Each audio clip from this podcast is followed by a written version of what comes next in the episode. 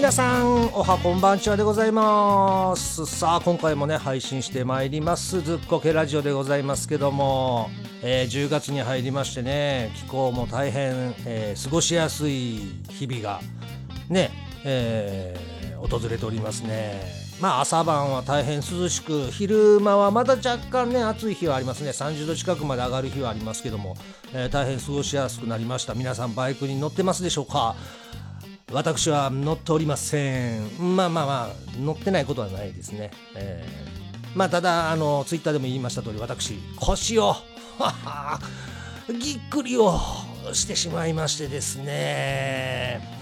まあ疲れが溜まってたんでしょうかね。まあ先月、先々月かも。下道でね大阪17時間かけて走ったりでまあね先月は旅バイク祭りではしゃいだりと、えー、いうのがねひょっとしたらね腰に負担がこうかかってたのかなっていう気はするんですけど本当ねえー、ぎっくり腰とあの NHK 職員の訪問は突然やってきますね。はい。いやね、ぎっくり僕3回目ぐらいなんかな。まあまあ、初めてのぎっくりは本当突然ね、寝起きで起き上がろうとした時にギクッときたんですけども、本当ね、今回も寝起きですね。2回目はね、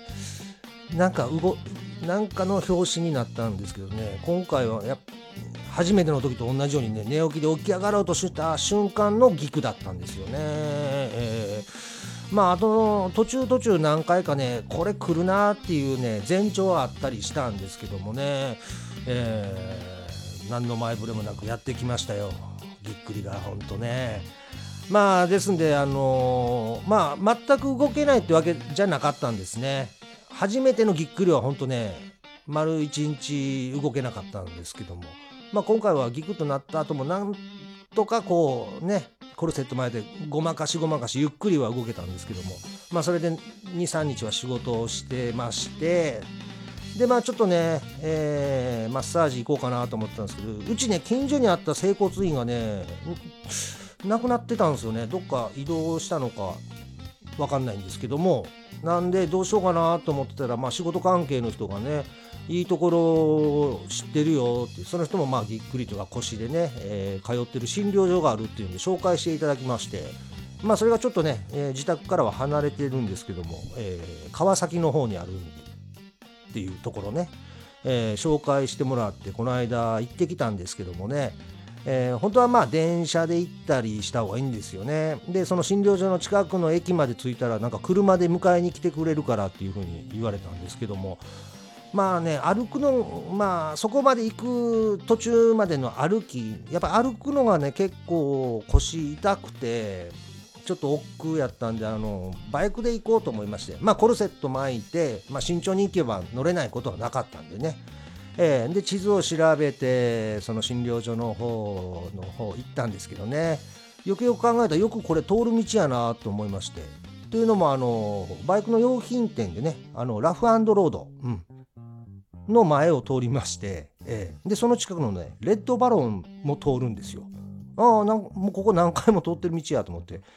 これは迷わず行けるなっていう感じでねその診療所に着きましてね約2時間揉みほぐしてもらいましてね。まあ直接腰をねこうグリグリやるようなことはないんですけどやっぱりね腰に、えー、来るっていうのは周りの筋肉の、まあ、緊張塊が原因でもあるんでねそこをまず揉みほぐしてっていうことで。やっていただきまして。でまあその日は僕休みやったんでねその診療所の先生にまあ今日はもう一日ゴロゴロしてなさいと。座るのも座ずっとね座ってる姿勢も良くないし立ってる姿勢も良くない。もうとりあえず腰に負担かけないようにゆっくりしときなさいって言われたんですけどもねレッドバロン前通ってきたじゃないですか。ラフロード通ってきたじゃないですか。やっぱり覗きたくなりますよね。えー、帰りやっぱりねレッドバロンの方まず行きましてね。1時間ぐらい練り歩いたかな。うわこんなんあるんやあんなんあるんやっていうのでねちょっと楽しんでしまいましたけども。ここであの Z900RS がありましてで新色のねあのニューカラー出ました。タイガーカラーって言われるキャンディートーングリーンか。あれがの実写が置いてあったんですよね。それで10分ぐらいあのずっとねいろんな角度から見て楽しんでおりました。やっぱあの色いいですね。深いグリーンにねあの黄色と白のラインが入ってるんですけどね。かっこよかった。うん。あれまあ僕のゼファーも黄色と白のライン入れてるんですけどもまああの色はこれやっぱりタイガーカラーから来てるんですよね。うん。あのよく昔ツーリング行ってました。えー、まあ先輩の方が Z1 のタイガーカラー乗ってましてね。そのやっぱり色合いがすげえかっこいいなと思って自分のゼファーにもね黄色と白のラインを入れたんですけど。まあタイガーカラーっぽいラインではなくてねえー、まあこれライン的には Z1100GP とかあのまあローソンレプリカと言われるあの Z1100 のラインを真似てるんですね。うん。だから2つ足して2で割った感じで自分のゼファーにね、ああやってラインを、まあ言ってもカッティングシートでね、えー、あれ貼ってるだけなんですけどもね。えー、けど実際のカラー見てかっこよかったですね。あと、まあ実写は見てないですけどね、新しくそのタイガーカラーともう一つ真っ黒の方、メタリックディアブローブラックっていう方ですか？こっちもね、全、まあまあ単色一色で、えー、これも引き締まって見えていいですよね。ホイールまで全部真っ黒で、うん、これはこれでありだなっていう色ですね、うん、どっちを選ぶかっつったらね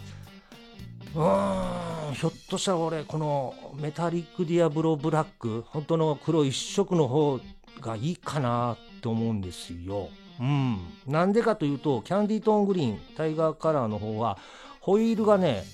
リムの部分はあの無塗装というかあのシルバーなんですね。でスポーク部分とかは黒なんですけどもメタリックディアブローブラックは全部黒なんですホイールも。うん。こっちの方が引き締まって足元がいいような気がしますね。っていうのは僕の中であのホイールは黒色が一番いいって思い込んでましてね。えー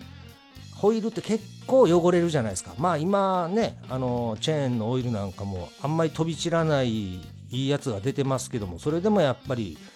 ブレーキパッドのねあのカスが飛んだりして結構ホイールってやっぱり汚れるんですけど黒だったらねある程度あのごまかせるというか目立たないというかねえー、なんで一番楽なのが黒のホイールじゃないかっていう僕の勝手な持論なんですね。ですんで今僕のゼファーもホイール真っ黒にしてますねあれ、えー、それはあの汚れを目立たさないようにするためにねあの塗装したんです。まあホイールは ZX4 っていうね同じ川崎の、えー、ゼッペケ R400 が出る前のね、えー、1年しか発売しなかったというね ZX4 のホイールを履いてますけどそれをね、えー、フラットブラック艶消しの黒のウレタン2液でね自分で塗装したんですけどやっぱりね素人塗装なんでところどころもう剥がれているところもあるんですけどね。やっぱりホイールは黒っていうね僕のこだわりですねこれは。うん。これだから Z900RS 黒一色のこれがかっこいいかな。うん。あとカフェの方のファントムブルーも捨てがたい色ですよね。あの Z1R のちょっとこう何ていうんですか青色？青色でいいんかな？なんかこうちょっと何て言ったらいいんやろ？このファントムブルーに似た青色あるじゃないですか。もうちょい光沢がある感じかな？明るい感じかな？まあそれに似ててこのファントムブルーも捨てがたいなっていう気はしますね。ただこのカフェもあのー、最初出た時のグレーも僕好きだったんですけどね。うん。あれも結構かっこいい良かったですね。まあまあね川崎といえばグリーンだ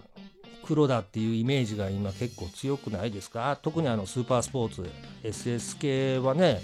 もう大概緑黒ベースみたいな感じなんでね。ちょっとやっぱり違った色とかがあればもっとなんかね購買意欲をかきたてられるような気がしますね。だから昔のね GPZ900R なんか結構まあ赤があったり紺色のねモデルがあったり。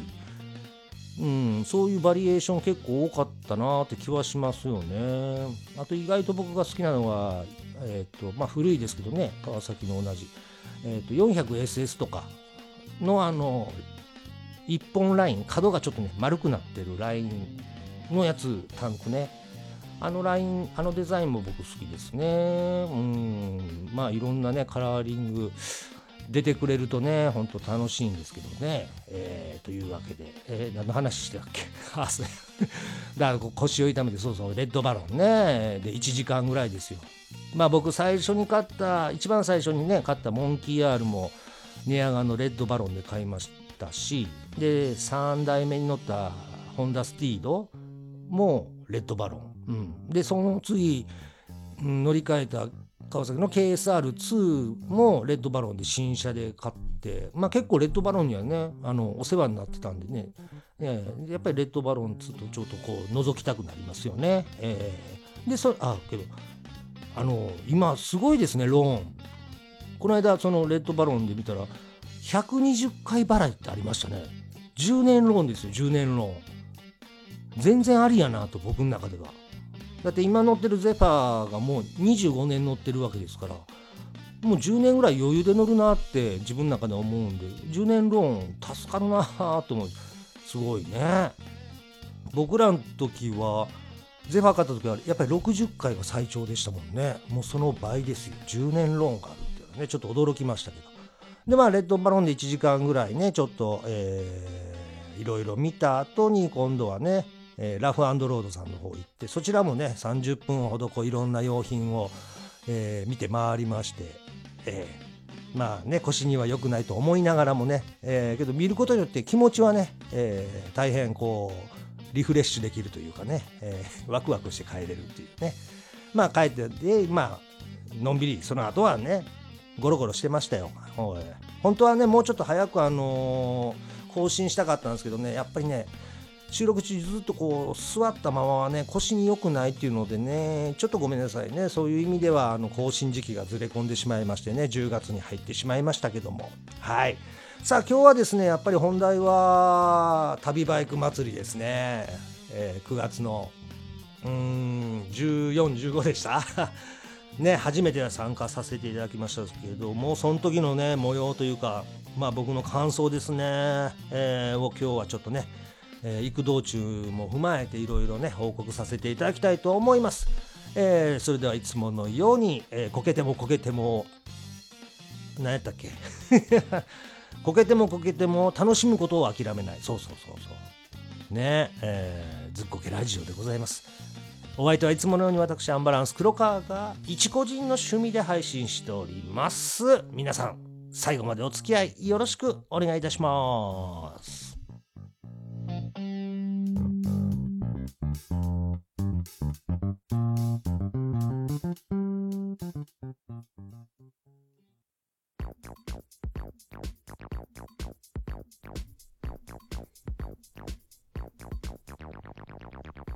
さあそれではね、えー、旅バイク祭り行ってきました。その時のね報告をさせていただきたいと思います。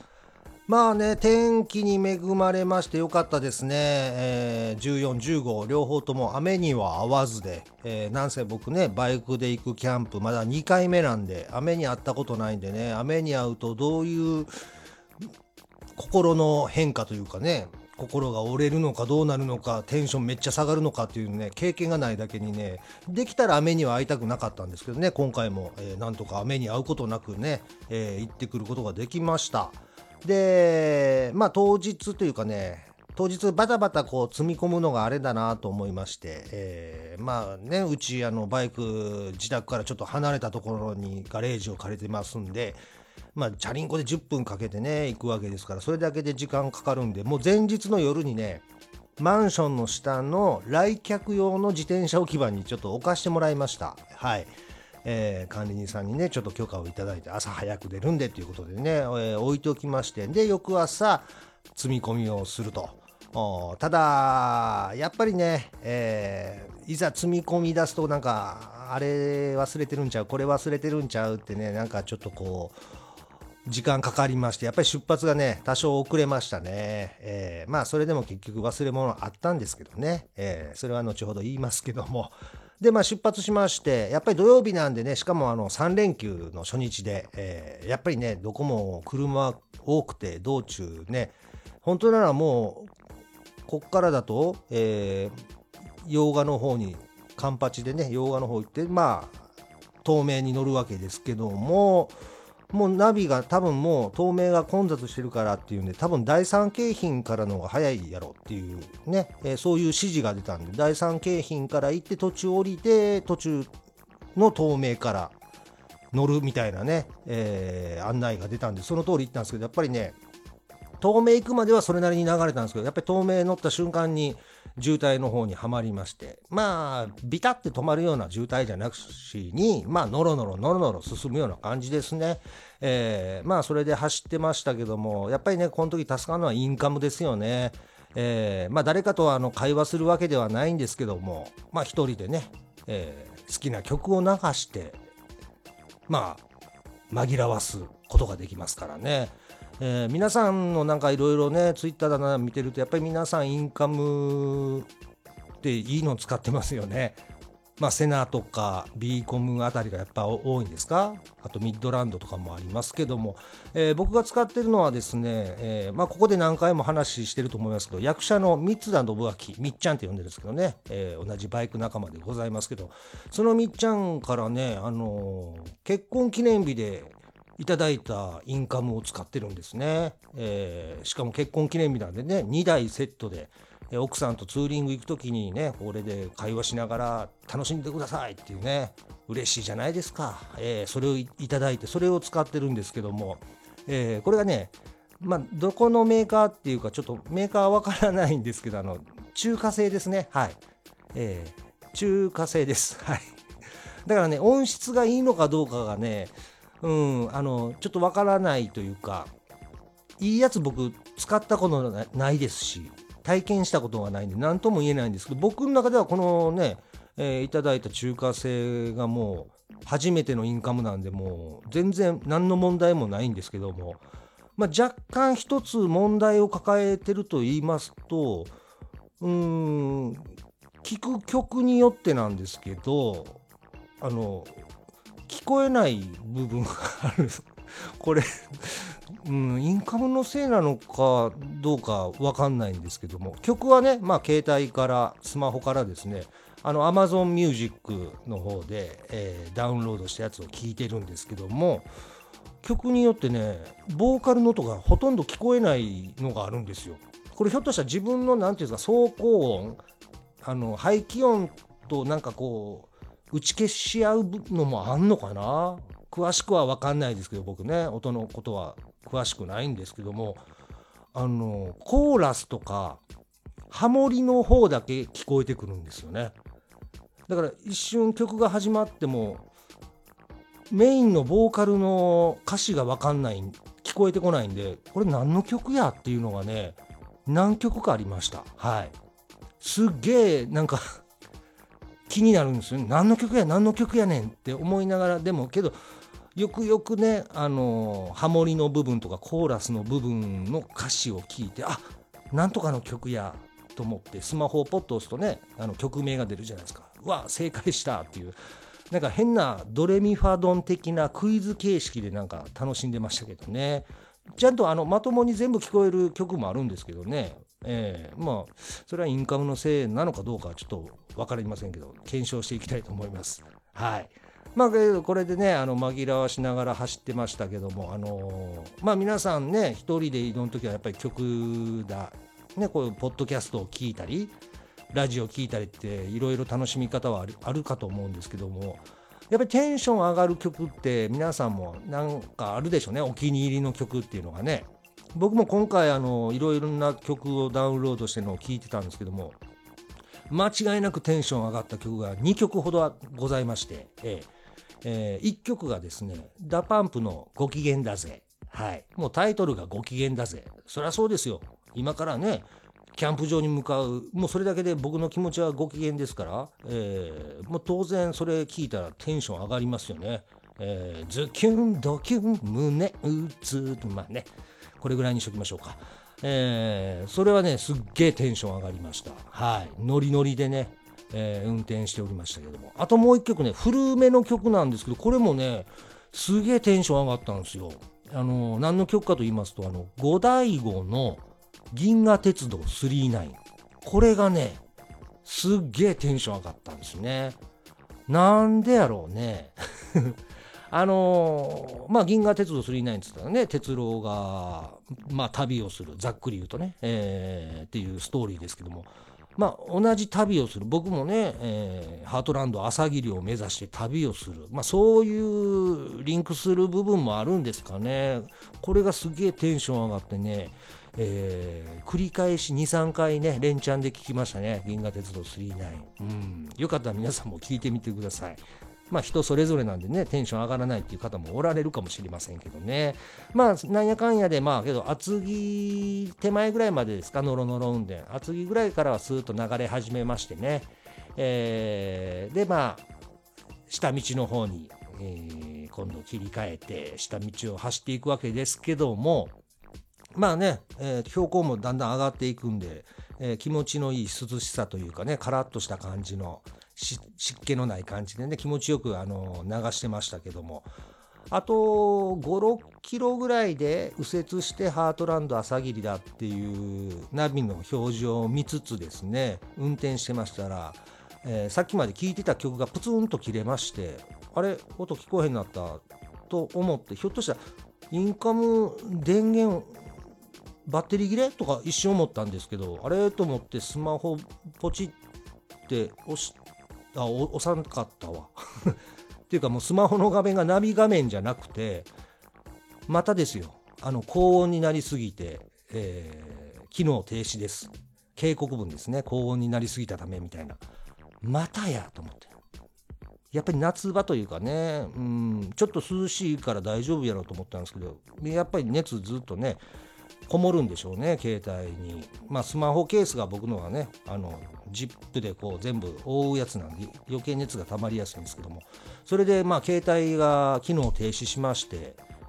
まあ56キロ右折っていうのは分かってたんですけどもうん一応だからね右折右の方を気にしつつ自分のメーターでね 5, 5キロ6キロあたりで曲がるぞどこで曲がんねんって思いながら走ってたんですけど結局ねどこで曲がっていいか分からず気づいたらもう7キロ以上走ったんであこれはもう完全に通り過ぎたなと思いましてね。えー、そしたらあの道の駅朝霧高原っていうのが見えたんで、まあ、ここでちょっと携帯が復活するのを待とうというわけでちょっと休憩して、まあ、復活してからね、えー、ハートランド朝霧さんの方行ったんですけどもですのであの当初より全然、えー、到着時間が遅れましたね。あの携帯が止まったことによって30分ぐらいやっぱりまた時間ロスしましたけども。まあまあなんとかその後ねハートランド朝霧着きまして受付の方に行きますと初めてね会いましたラットさん陽子さん。ね。感動もんですねやっぱりね。えー、まあ旅バイク祭り初参加。まあ2年越しというかね去年一昨年本当は行こうと思ってたのがねちょっと、えー、天候のあれでスケジュール変わっていけなくなったんですけども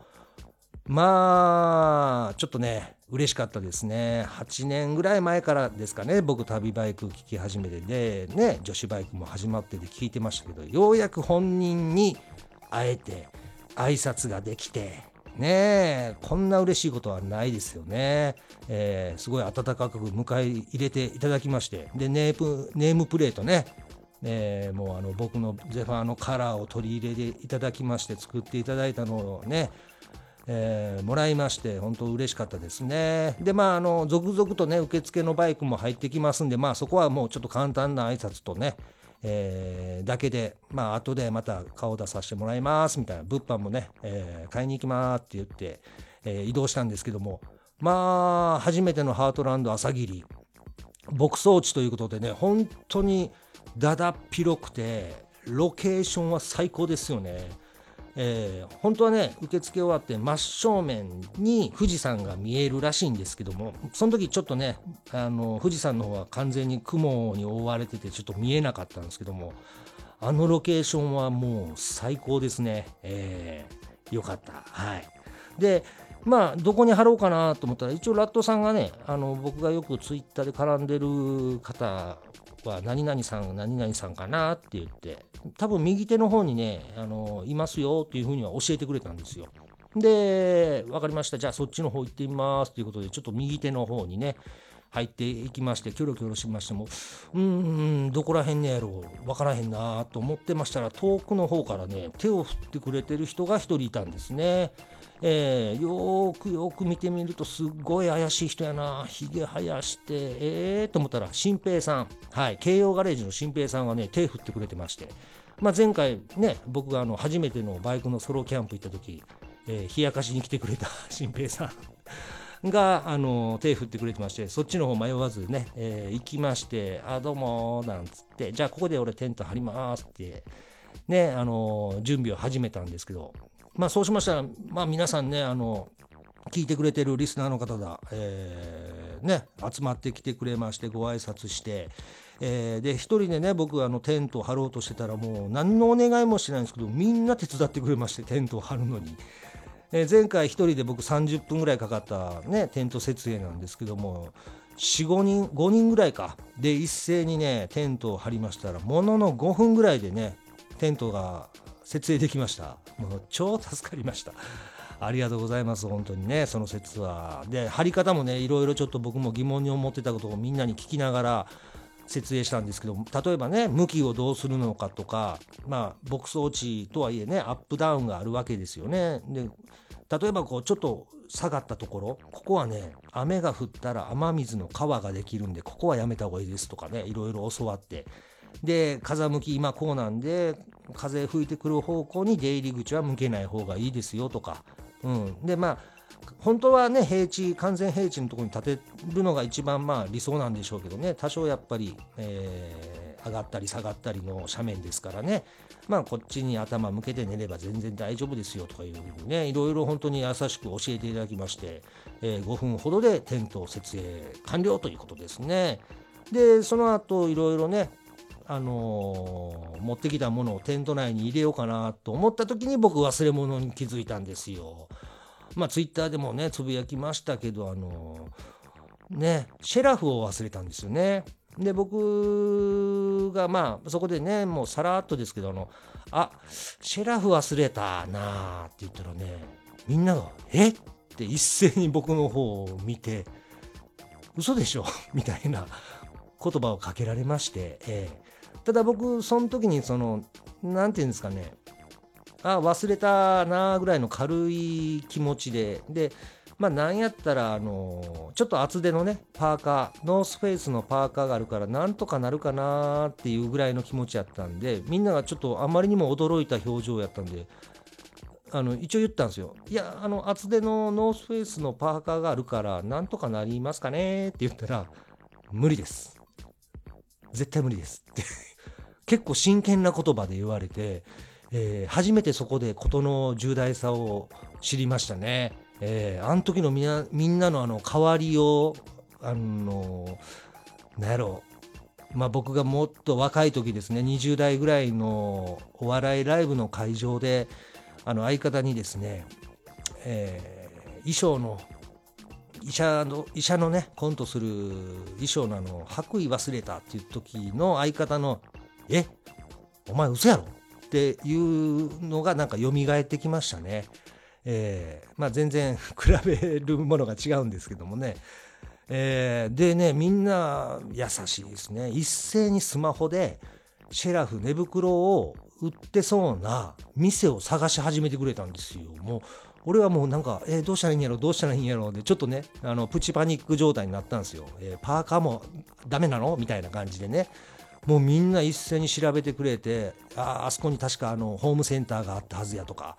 ああそこに確かマックスバリューがあるからあそこは多分売ってるでしょみたいな感じでみんなが一斉に探し始めてくれまして。で一番近くに一応片道30分ぐらいでマックスバリューがあるっていうのをねあのー、教えてくれてあじゃあ俺そこにじゃあ今から買いに行ってきますって行こうとしたらあのー番組ね聞いてくれてます。レックスさんが受付の方から走ってきてくれまして「大丈夫です。ラットさんがシェラフ貸してくれますって言ってね聞きに行ってくれてたんですよ。もうそれなりのダッシュで来てくれましたね。すっげえ嬉しかった。マジっすかっつって。いやもうね本当にみんなにもうのっけから全部助けてもらってる状況でしたね。でまあラットさんとこ行ってねあの借りましてシェラフ。でまあ物販ねステッカーとか買わしていただいたんですけどもまあそのシェラフが軽いこと軽いこと。僕が持っていこうとしてたものと全然重さが違う。まずあのモンベルのまあ言うたら羽毛ですよね。ダウンのやつ。まあ僕のダウンじゃないんで重いんでしょうけどね。まあ寝心地は最高でございました。あれ体験したらちょっとダウン以外の寝袋無理かもね。えー、値段聞いてもちょっとびっくりですね。家で使ってるあの羽毛布団より高かったんでね。ちょっと。まあそら値段考えりゃそらそっか。っていうね。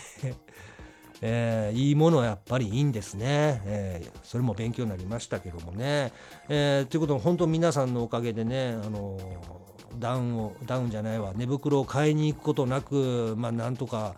なりましてね、え寝袋借りることになりました。でまあとりあえず食材とかビールを買いにね、え近くのコンビニまでそこから行きましてえー、で帰ってきて今度はまあちょっと落ち着いてね新平さんと乾杯なんつってビールを飲み始めたんですけどもまあその時にあの二郎さんが来られましてね、えー、BM の R1200GS アドベンチャーですねあれね。フル装備です。フル装備の上のフル装備で何をそんなに積み込むのっていうぐらいのもう重装備で来られてまして。で二郎さんがまあタープを出してくれましてね。いや俺タープのありがたみっていうのはあんまりまだ2回目のねあのバイクキャンプなんで理解しなかったんですけどやっぱりタープっていりますね。すげえ。しかも二郎さんが持ってきたの超でかくてうちのリビングよりでかかったかな。なんかパなんせ10畳ぐらいの感じかな、まあ、その設営はね、あの一緒になって僕も手伝わせてもらったんですけどもタープ張ってその下にまあみんな椅子だなんだ持ち込んでテーブルもね置かしてもらって僕もね自分の椅子とか置いたんですけど全然10人ぐらい余裕で入れますもんね。10人。うん。それでもまだまだ何人か入れるなっていう感じの余裕がありましたね。すごい。あれはね大変助かりました。結局夜までまあ朝もそうですけど起きてからもずっとそのタープの下でね基本いましたからね。うん。ありがたかったですね。でまた二郎さんがそのもうね GS からいろんな道具が出てきましてまあ焚き火台だなんだ。もうねいろいろ僕にとっては今回キャンプの先生ですね。匠ですね、えー、いろんなことを教わり教わりました。こういうねキャンプ道具がいいよとか。例えばタープの上にねあの照明を LED の照明をね4個か5個ぐらいバーッとぶら下げていくんですけどもまあそれもね、あのー、結構お安い値段で Amazon で買ったらしいんですけどまあ、それのいいところっていうのは、まあ、LED のそういう照明なんですけども電源としても使えると、えー、アウトプットができるんですよね。うん、あそうそうなんですか？それを45個ぐらいぶら下げたりとか、えー、で焚き火台もねまあメーカーは分かんないですけどこれも Amazon で、えー、3000ぐらいっつったんかな。でそこそこの大きさで全然ガンガン焚き火炊けましたしね。あのまあ、メーカーにこだわっていいもの揃えるのもいいけどまあまあ外れもたまにはあるんでしょうけどね。そういった安いノーブランドでも、うん、当たりがあるっていうのを教わりましたね。あとキャンプ飯もねいろいろ作ってくれまして、えー、いろんな調味料持ってるんですね。で市販の調味料だけじゃなくて自分で配合したなんかだし醤油みたいなとかなんかいろんなもん持ってましてそれも全部教えてもらいました、えー、ただお酒飲みながらなんで8割方忘れたんであのまた二郎さんまた次回教えていただきたいですね。今度はメモ取らないとダメですねあれね。それか動画でこう撮りながら説明してもらうみたいなね。えー、いろんなそう簡単なキャンプ飯もね実際作ってくれましたしね。もうのっけからおつまみでお豆腐の上にいろんなこうちょっとしたトッピングをねえー、かけただけのまあすっごい美味しかったんですけどそういうのもねパパパッと作ってくれてね、えー、ご馳走してくれましてありがとうございます。もうねまたぜひ教えていただきたいなと思いますね。はい。で嬉しいことにあとね告知してましたあのずっこけキャップもえー、皆さん声をかけに来てくれましてね、えー、買っていただきまして本当ありがとうございます。えー、30個ぐらい一応持っていったんですかねあの事前に、えー、ダイレクトメッセージで、まあ、23、4ぐらいあのいただいてましてお取り置きお願いしますみたいな形で、えー、なんで一応30個ぐらい持ってったんですけれどもまああちょこっと残ったぐらいでほぼほぼ、えー、皆さんに買っていただけましてであとね、えー、僕の周りの友達とか、あの知り合いの作家の方なんかも結構買ってくれましてね、えー、僕が、まあ、目黒でよく飲みに行く目黒の駅前にねデイブレイクっていうあのバーがあるんですけどそこのねもうこの人も昔バイク乗ってたんですけどね勝美さんっていう、えー、もう2つキャップ買ってくれましてねもう半分以上売れまして、えー、本当にありがとうございます。あとね残りはまたあの通販サイトなんかね立ち上げ今月中にはちょっと立ち上げたいと思うんでねまたあのまだ買えなくてあのぜひ欲しいっていう方はねあのそちらの方で購入していただければちょっとまたそれは通販サイトできたらねお知らせしたいと思いますけどもえー、ね、えー、ででうん、でキャンプを楽しんでまして。で暗くなってきてねようやく多分受付もちょっと落ち着いたかなと思った頃に、えー、ラットさん、陽子さんの方に行きましてね、えー、ちょっとお酒を飲みながらね、あの、お話しさせていただきました。あの、もっともっと喋りたかったんですけどね、えー、まあ、その後にナイトライブなんかもあるんでね、あの、あんまりあのお邪魔もいけないということで、けどナイトライブも見させていただきましたけどね、面白かったです。えーまあ、僕の、まあ、職業病なんですかね、あのまあ、スクリーンを前にラットさんがこうねトークするんですけども、うん、それをね正面から僕見るんじゃなくて真横からずっと見てたんですよ。これってやっぱりあの職業病ですね。お笑いライブなんか行くとあの客席の方から見るんじゃなしに舞台の袖もう言うたら横で真横ですねそっから見る癖があるんでえー、ずっと真横から見てましたね。なんかあそこがね、うん、まあ癖なんでしょうね。落ち着き、落ち着いて見れるんですよね、真横の方が。うん。あれはじゃあやっぱり職業病やなって後で気づきましたけどね。えー、まあそんな楽しいトークライブもありつつ、で、いろんなね、えー、とこ、ちょっと覗かせていただいたりね、レックスさんらが張ってるターブの下に行ったり、えー、いろいろ移動しながら、ね、いろんな人とご挨拶してたくさんの方にね会えてあやっぱりあれネームプレートねラットさん本当大変やと思いますけどね1人ずつネームプレート作ってくれてそれをみんなぶら下げてるんでこうね。あそのネームプレート見てああのツイッターでいつもどうもどうもみたいな挨拶できてねこう名前と顔があのそこでこう確認できるというかね。あれはすごい助かりましたね。うんあれは助かりました。もう何人ぐらい挨拶したでしょうね。たくさん過ぎてもうわけわかんないです。まあツイッターねその後も絡んでくれてるんで皆さん、えー、もう誰と会ったっていうのは分かるんですけどもね、えー、本当楽しい時間でございましたね。あと楽園会の K さんもね、えー、ちょっと遅れてきましたけども、えー、うんすっげえでかいテントでしたねあれ。あれいいな高さがあって超広々した感じでしたね。うんまた本当にねたくさんの方に会えてねよかったですね。えっとあとスカちゃんかスカイジン、えー、スカイジンさんスカちゃん会いましたよグッドスピードの。なんだろうね初めましてやのに初めまして感がないっていうね。でまあ僕も飲んでましたからあれですけどなんか2人でもう砂利やってましたね。えーまあ、身のない絡みですけどもね。本当に。えー、あんだけ絡んだのに今ね、スカちゃんの顔が思い出せないっていうね。一応ね、翌日2人で写真撮ったんですよ。富士山あ2日目というか朝ねもう富士山ばっちり見えるロケーションやったんでその富士山をバックに2人で写真撮ったんですけど思いっきり逆光で、えー、自分たちの顔が真っ黒で見えないっていうね、えー、それもあってスカちゃんの顔が全く未だに思い出せないっていうね また会えるのを楽しみにしておりますけども。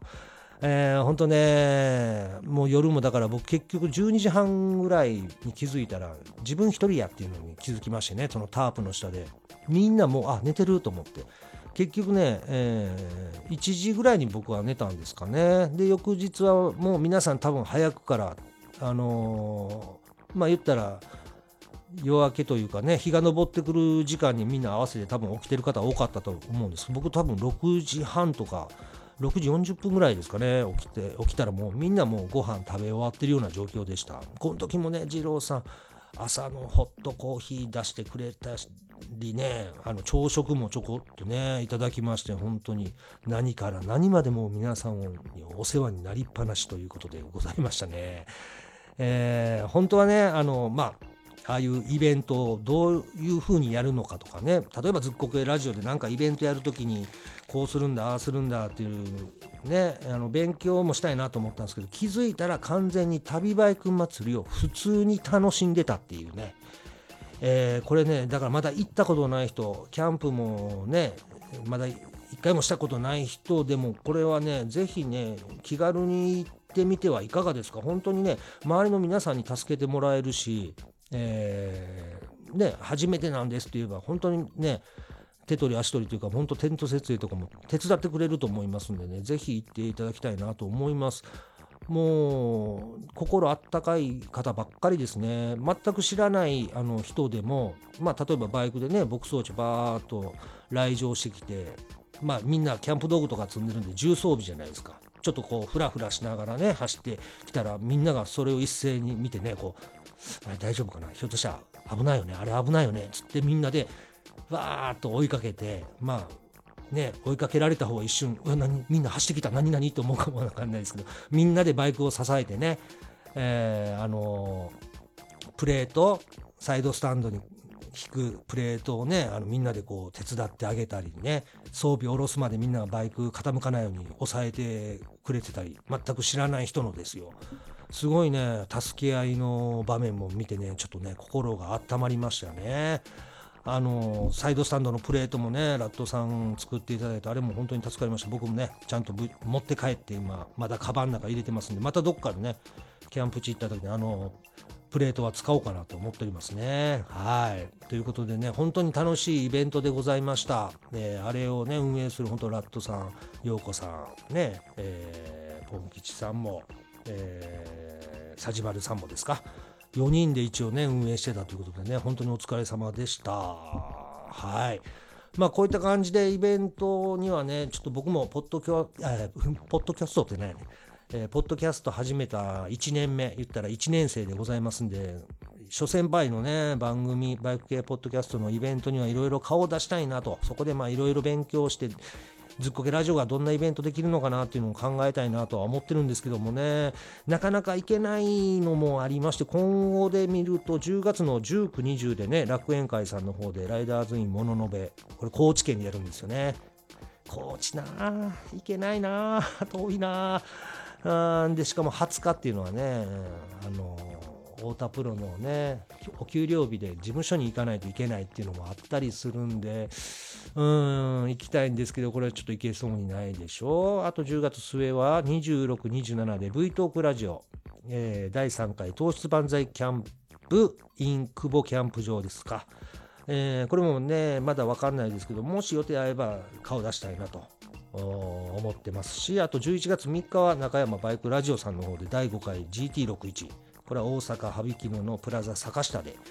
行われます。締め切りが10月の18でしょこれもまだね見えないんですよねスケジュールが。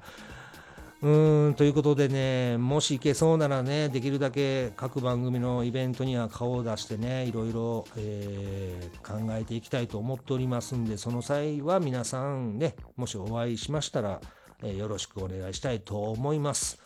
さあ、次はどのイベントに私行けるんでしょうか。またね、えー、その時は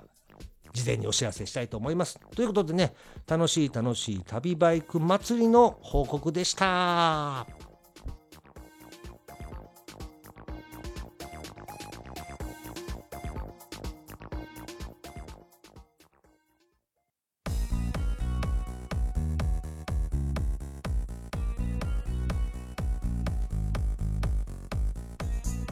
さあお別れの時間でございますね。今回第16回ですね。ずっこけラジオ配信してまいりました、えー、皆さんね最後まで聞いていただきましてありがとうございます。えー、今回ね旅バイク祭りさんの、まあ、ご報告ということだったんですけどもまあ言ってもね旅バイクさんラットさんのね開催したイベントのことを話すのはどうかなと思って一応事前にねラットさんの方にはあの今回旅バイク祭りの報告したいんですけどっていう風なね、えー、お断りをしたんですよ。ならもうね快くあのもうどうぞどうぞありがとうございますなんてねもうこっちの方がありがとうございますですよね。本当にラットさんありがとうございました。